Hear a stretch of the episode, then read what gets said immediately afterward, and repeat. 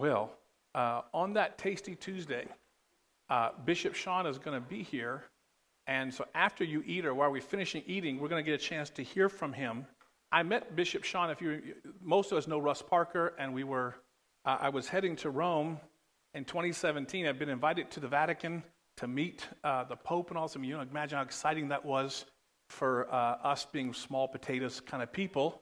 Uh, but Russ said, "Oh, if you go, my friend uh, Bishop Sean Larkin, Archbishop Sean Larkin, is there, and he's doing a session.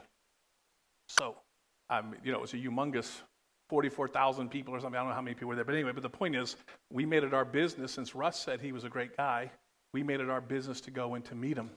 And uh, it's interesting who was at that conference. That was the 50th uh, Jubilee of the Charismatic Renewal in the uh, Catholic Church. And in those 50 years, uh, they went from zero to 120 million who are self consciously spirit filled evangelical Catholics. They don't necessarily use the word evangelical, but nonetheless, they certainly would use the term uh, spirit filled. And there's a tremendous revival that's been happening in the, happening in the Catholic Church. And uh, some of you know, as I've traveled to Africa and to Latin America, we've tried to do, you know, we love everybody who loves Jesus. And we don't care if you're Methodist, if you're Baptist, if you're Catholic, if they love and we're exalting Jesus and His Word, uh, we just love everybody. And so it's been a tremendous thing, and it was great to meet Archbishop, Archbishop Sean there. But what was interesting is because of liberalism and some of the different things uh, morally, it was interesting who was not invited to the 50th Jubilee. In fact, uh, Archbishop Sean does not have a mega church or something like this, but he's got a wonderful ministry. But in, in many ways, compared to you know the Archbishop of Canterbury, a very small potatoes as well, except for uh, because of his relationship uh, with Pope Francis and others, and he didn't like me saying that, but because of that relationship, uh, he was there representing Anglicanism in that Jubilee. And what's interesting is, some of you know that that revival in 67, the Catholic Church, it came from the Anglican Church or the Episcopal Church, Dennis Bennett, all that, and it moved into the Roman Catholic Church. And so uh, Archbishop Sean is incredibly well respected for good reason, and we become good friends uh, we have invited him to come and for you to get to know him because we expect to do more and more together, whether that's official or not. But I expect in the next uh, six months, two years, something, I don't know, we're not trying to push anything, but I believe that we will be walking together in a more official way uh, in, as people get to know him. What I told him was, uh, he's got a little sense of, you know, he's got one of those little snarky English sense of humor. And I say, just be yourself. We, we, we, the people here, they love that you're evangelical. They love that you're full of the Spirit and that they love that you love the historic church. And uh, so uh, that's my a little introduction. I want to invite Archbishop Sean to come, and then I want to pray for him, and then we'll have him preach to us this morning.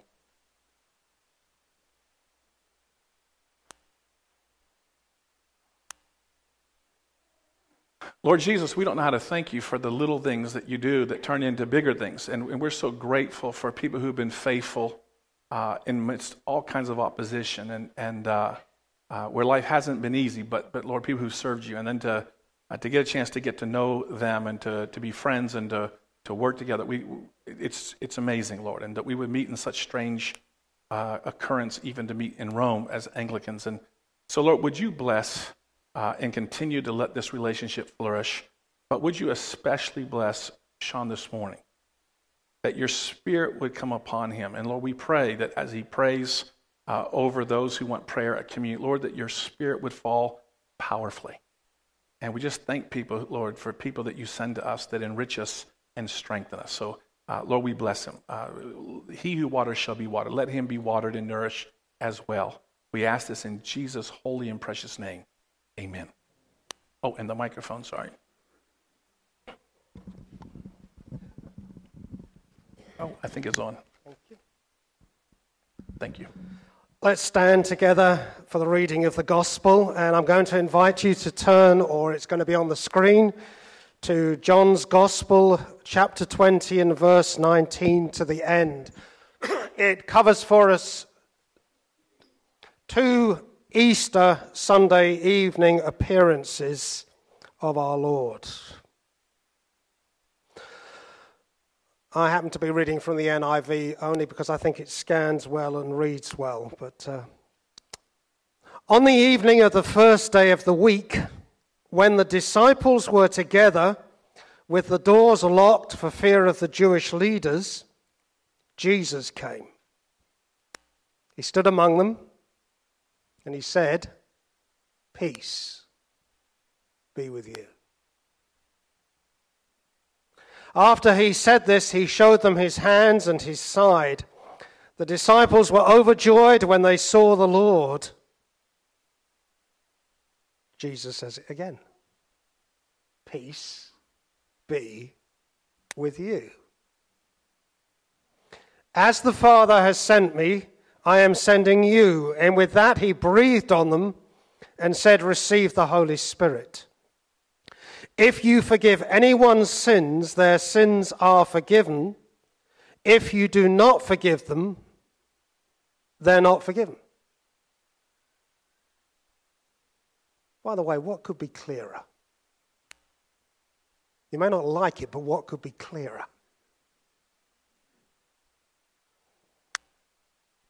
Now, Thomas, also known as Didymus, one of the twelve, was not with the disciples when Jesus came, so the other disciples told him, We've seen the Lord. Oh, good, he says. But he said to them, Unless I see the nail marks in his hands, and put my finger where the nails were, and put my hand into his side, I will not believe. I can do that.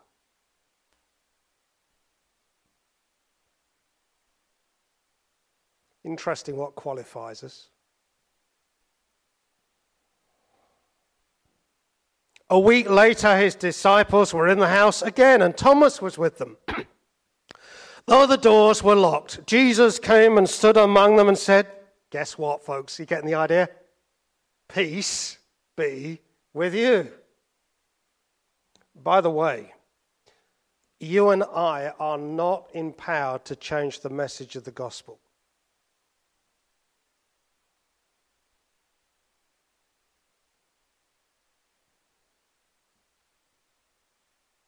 Then he said to Thomas, Put your finger here, see my hands, reach out your hand and put it into my side. Stop doubting and believe. Thomas said, My Lord and my God. Then Jesus told them, Because you have seen me, you have believed. Blessed is St. Andrews. Now, you don't believe this scripture. You don't.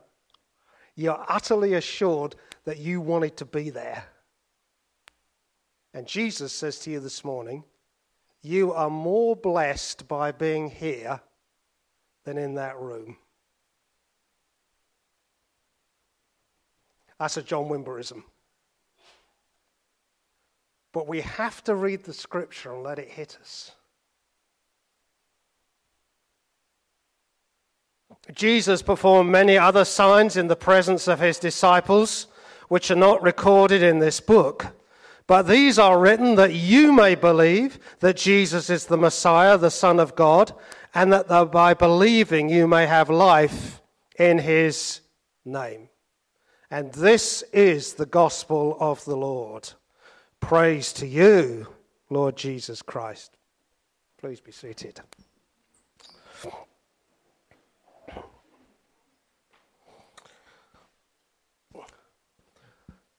There are some peculiar things out there at the moment that are supposed to be the gospel. Those of you who have lived long enough know that it's not true because it doesn't match up with the Word of God, with the Scripture. And a few weeks ago, I was in a community meeting with numbers of communities in the UK. And I was there to do a particular job of work, not really to do anything else. And they suddenly stopped and they said, Would you please tell us, from all your, from all your travels, what is the word of the Lord? Now, I'm not saying I've got the word of the Lord, you haven't, but I said to them, It's easy. In the Western church, we have lost the gospel and the power of the cross.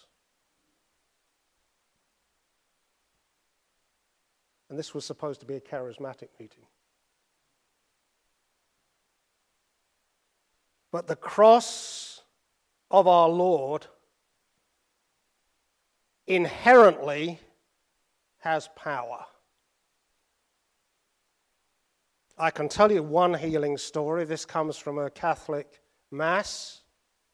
The style would be very different, very orderly. And afterwards, the priest there said to me, I'd like you to spend time with somebody. I said, Sure.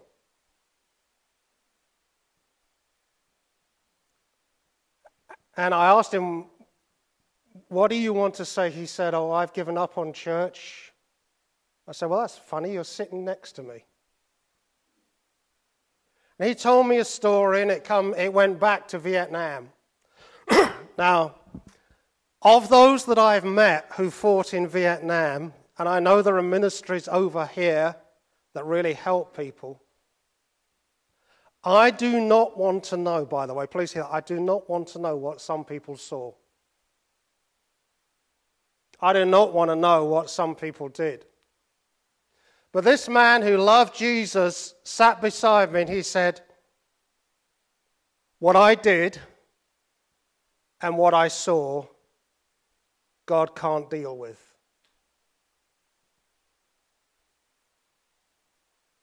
And it was a Catholic church, so there was a big crucifix, you know, one with Jesus on it, which I love to wear because people will come up to me and they'll say, Don't you know he's not on the cross? And I'll go, Uh, no, I don't, in the sense that the cross, once sufficient uniquely for all, has its power at 11 o'clock this Sunday morning. The cross is still doing its work, where God and man perfectly together said, You cannot get to heaven, but we can take you effectively. For we will take, and I'm talking we in terms of the Trinity, we will take your life and we will give you the life of God. Not a bad deal, folks. But anyway, this man, as he sat there, I thought, oh my. And then I got clever. And I say that properly. I thought, I haven't got very much to say to him. so I said, Can you see the crucifix? He said, Oh, yes. You can't miss it.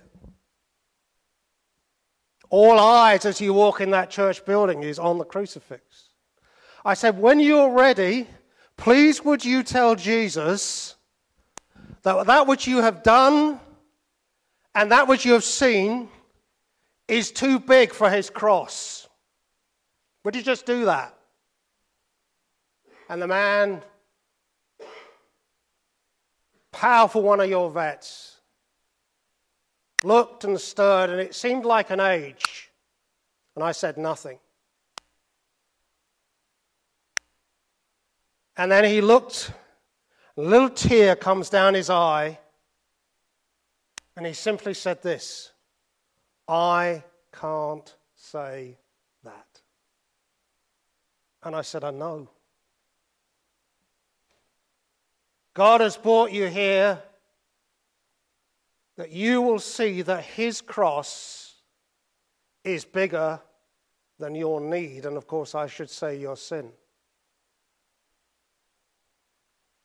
He hadn't held down a job for years. Within two days, he was re employed, reconciled to the church. And I did absolutely nothing except do my job. Brothers and sisters, look at the cross.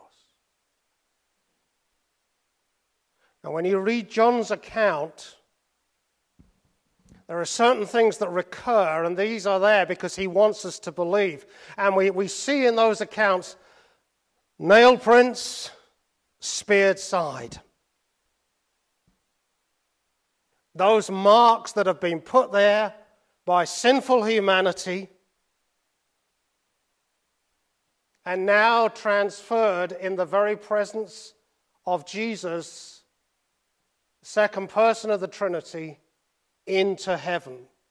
He took with him something that we gave him. He didn't reject it, he took it.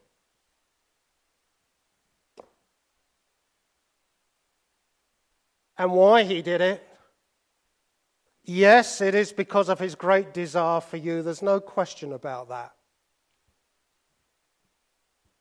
But there has never been a moment in the existence of the community of God where the Father, Son, and Spirit haven't been in perfect communion and love with one another.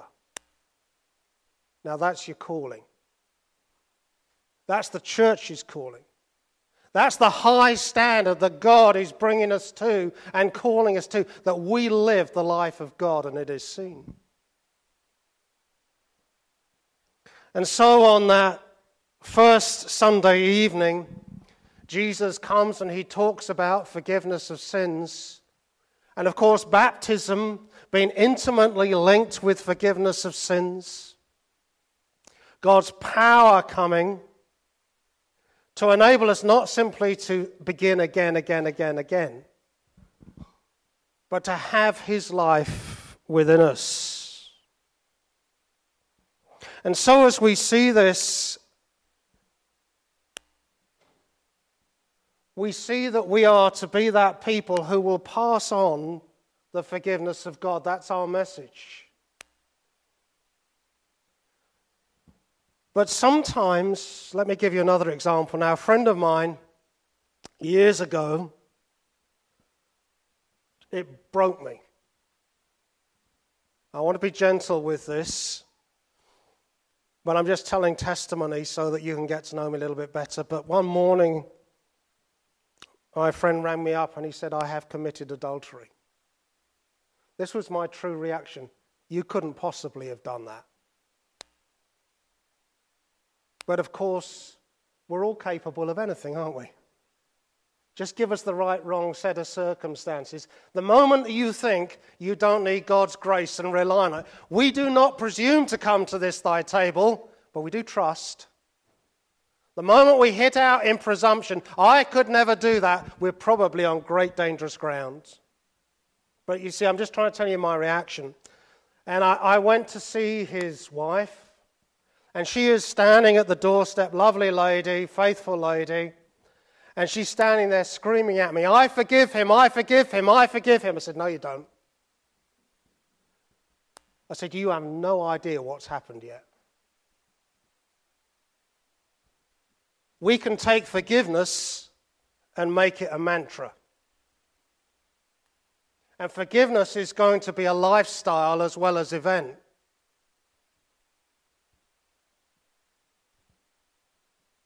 Now, she will come through to forgiveness, but with content. What I'm saying is this, this is you have been sinned against. Oh, come on. You have. Now, we're not here to swap sub stories. My sinned against is bigger than your sinned against. My sinned against is more painful than your sinned against, but your sinned against is pain. You have been wronged. And that's not right. It's unfair. It's unjust. And where's it all going ultimately? The cross is unfair. The cross is unjust. But this is a war. So, as they say in some of the, the songs, the wrongs we have done and the wrongs done to us now, I don't, I don't like that at the sense of in 1998, the Anglican Church did a very serious thing, and it doesn't have to do with homosexuality. It stopped talking about sin. And we made it about pain and hurt and justice. Now, all of those things, please, please, please, are very, very important. But the cross was never put into place for your problems. It is not a self help program. It is the power of God unto salvation. And we are not to make it less. What do you think? Only Jesus ultimately not only deals with my sin, but he gives me his nature. You see, the problem was not your sins, it was what made you sin. So we needed to begin again in his life, in his resurrection. What a great message we have, by the way. But in the Lambeth Conference of 1998, sin begins to disappear.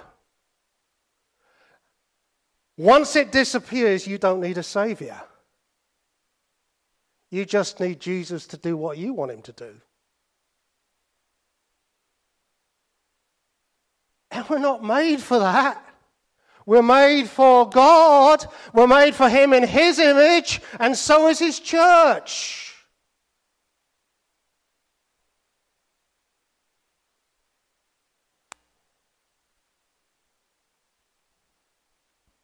So there is a place, and there may be things in your life that you are carrying that you know are wrong.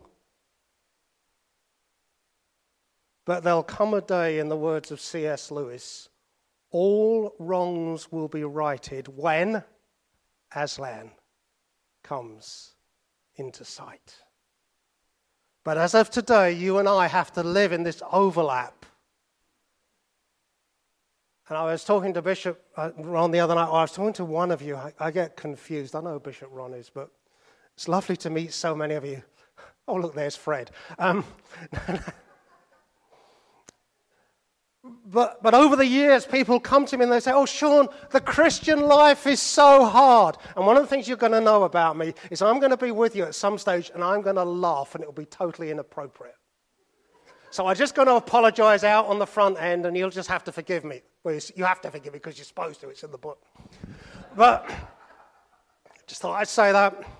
But here, here's the point no, the Christian life isn't difficult. You've never found it to be difficult, you have found it to be impossible. Oh no, if it's impossible, I'm going to need the Holy Spirit to do what is not possible. And you Americans should love this. This is the gospel of God wants something more for your life that is bigger and better than you could ever imagine. Amen. And so he does. But it's not based out of self, it's based out, of the life of the Trinity. God has much more for his church than we could ever ask or imagine. Let's get into it. Thank you. There's a Christian in the house. Who was the yeser? I haven't got any Pentecostals because we'll have a hallelujah out of this before the end. Now,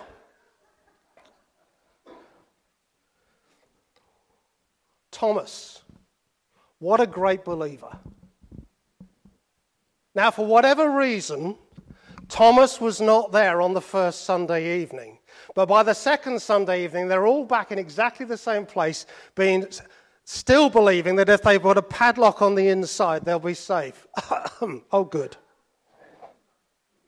Now, I've thought, of, of course, as to why Thomas wasn't there on that first Sunday evening, and we need to say a couple of things. Number one is we don't know, but this is my conclusion shopping. You know, when the going gets tough, the tough goes shopping. This I know they would still need to eat. They stuck together as a fearful community. I don't know why he wasn't there. Maybe his personality type. You know, I did the Myers Briggs thing at one point in my life, and it came out like this J E R K. Okay? Let's get that down.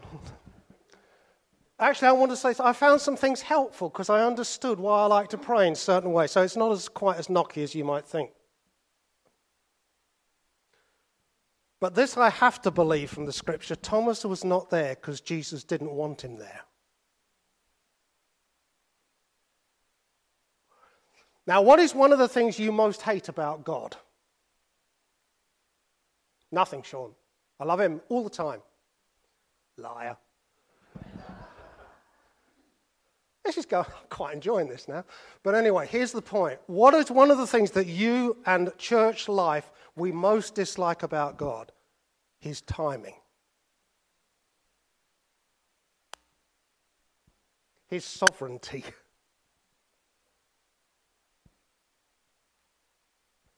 Because deep inside us, we want to go back to the old life which believes into Jesus, but when the push comes to shove, we're going to trust ourselves.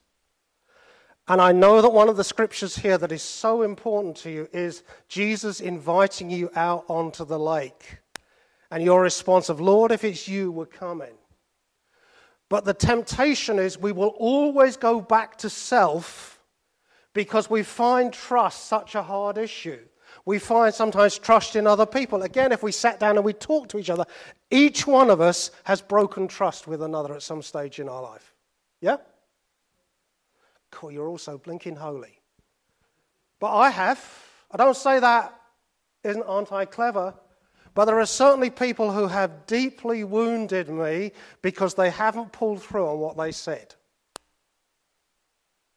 But God invites us to put our hands into the life of His hand when every day, 24 7, that we may learn trust. In the Roman Catholic world, and Bishop Ron said, just tell a few stories like that too. The Sunday after Easter Day, they have what they call Divine Mercy Sunday. Divine Mercy Sunday is this that we are reminded that we are all in need of what we don't deserve.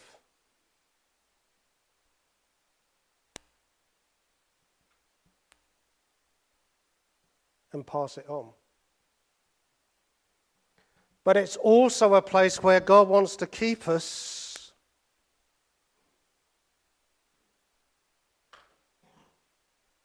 Because part of our faith journey is the ability to trust Him, guess what?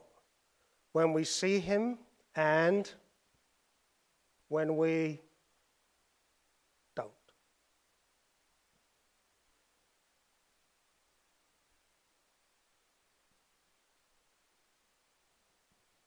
When we have a sense of we know exactly what you're doing, Lord and I, there's a great, one of my favorite bumper stickers. I, have been over into your nation many times since 1986, but I remember one in 1986 which I thought was great. If you want to make God laugh, tell him your plans. Nice. Now, it's not that God's against our planning, and He's not. But I doubt that very few things in your life have turned out the way that you thought they were going to. But in some ways, they're better. They're richer, and you will look back and say, I wouldn't have missed that for the world, even though there may be significant pain in it. So here's Thomas back now. And Jesus comes again, which tells us that he hasn't been with them all week in the way that they can see him. But Thomas also was not terribly open at one level to the testimony of others. Notice that? Now, there's a good side about that because we always tend to get on his back.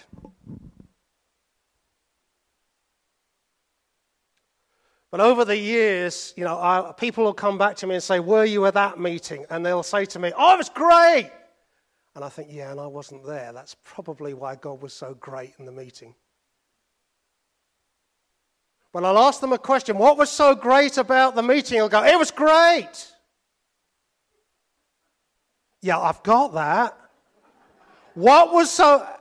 And what they're telling me is they've had an experience. Now, folks, I'm the last person to put down experience.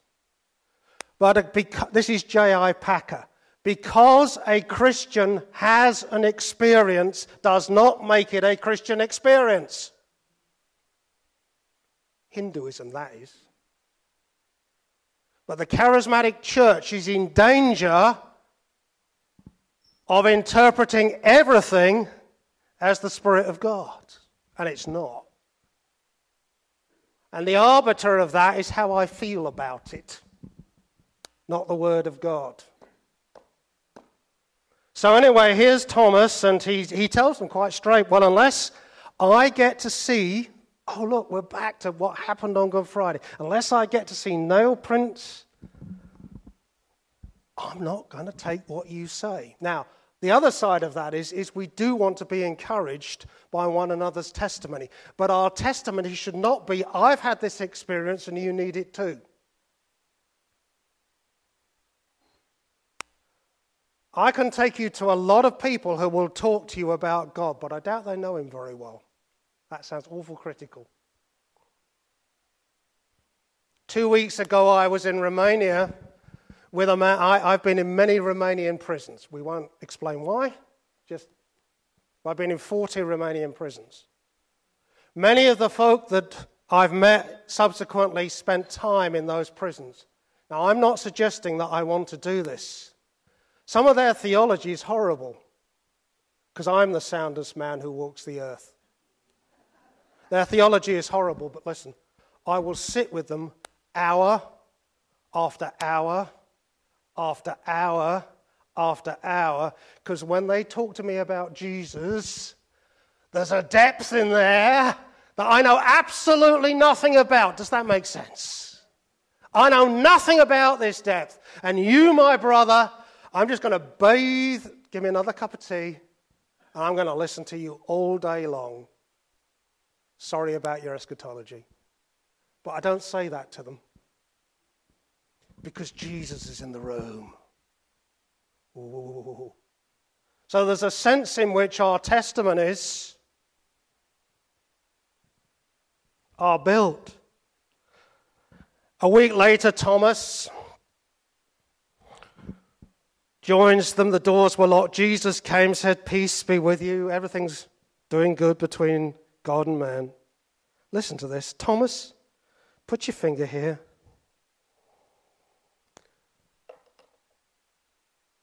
Jesus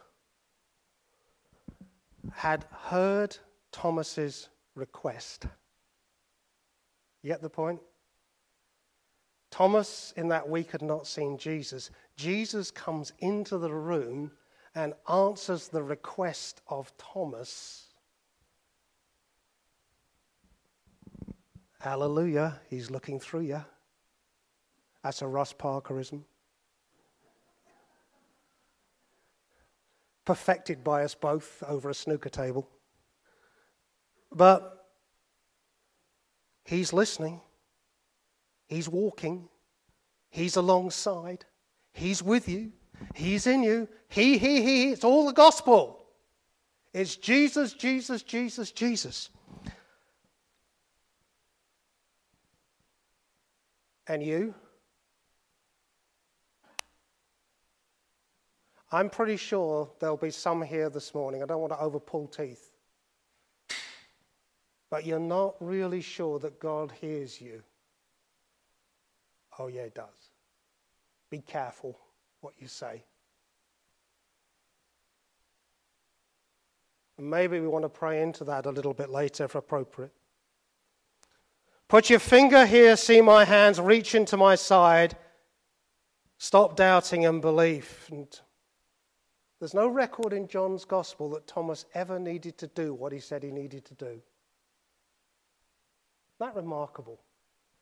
That when God comes on the scene, everything changes. I think the way John set it up for us here, Thomas is down now, as it were. My Lord and my God. And that becomes the confession of the church. Jesus does say, Stop doubting and believe couple of minutes on that, then we'll close out. Doubt is not your enemy. What's the opposite of faith? Unbelief. And many of us get caught into a web that every time we have a doubt, we think that means we have a lack of faith. It's not true. Please let light shout on your doubts. You can have your doubts. Again, back to C.S. Lewis. Lewis said it's easy. Good for him, by the way. He just said, just learn to doubt your doubts. There's some real brilliance in Oxford, as Bishop Ron knows. Doubt your doubts. Rank unbelief is difficult. But you don't have the thermometer on your faith.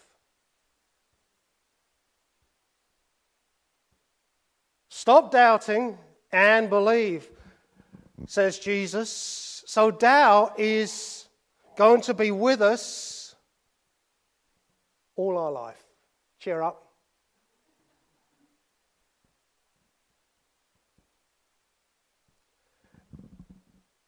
And you're only going to find out if this was any good after you're dead.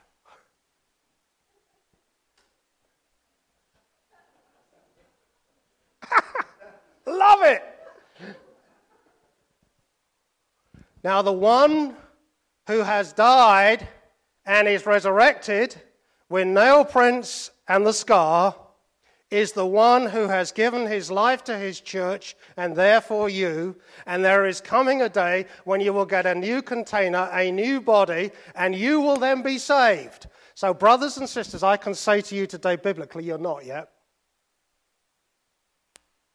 Because if you think you are fully saved now in that sense, you'll stop.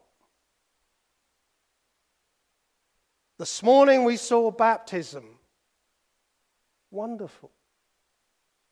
It's a gateway, it's a beginning. It's part of God's grace to us to move on. So, do I believe in justification by faith? Yeah.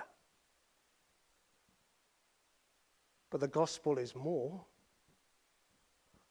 I believe in sanctification by grace.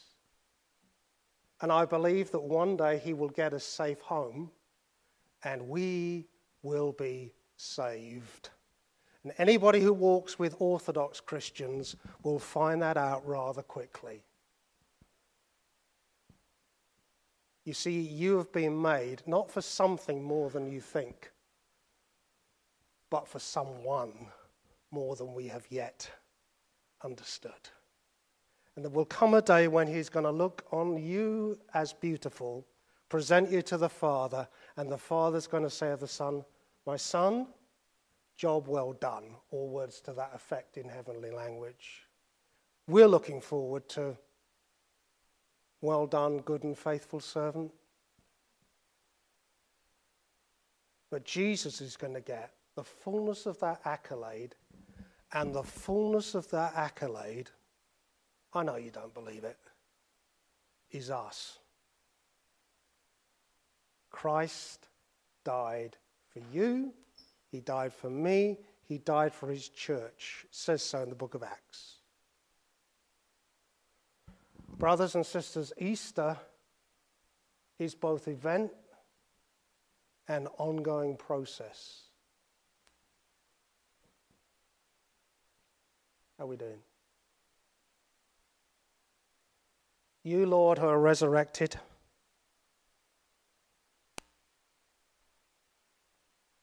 come into our minds afresh. Our experiences of this day, the joys, the pain, the aches, the sorrows, the longings, the things that we're utterly assured now could never happen on this earth, come. You, for whom all time is eternally present, be here. And Lord, as we continue to worship you and receive you in your bread and in your wine, thank you. Thank you, Lord, for such a wonderful salvation as this. And may we, Lord, together bear the marks of the cross in the power of the resurrection, in the knowledge that Jesus Christ was crucified, dead, and buried, rose again, ascended on high pourer out of the Holy Spirit and the soon coming King. Lord, it seems to me you've got it. So, like Mercy Sunday, Jesus, cause me, cause us to trust you more. Amen.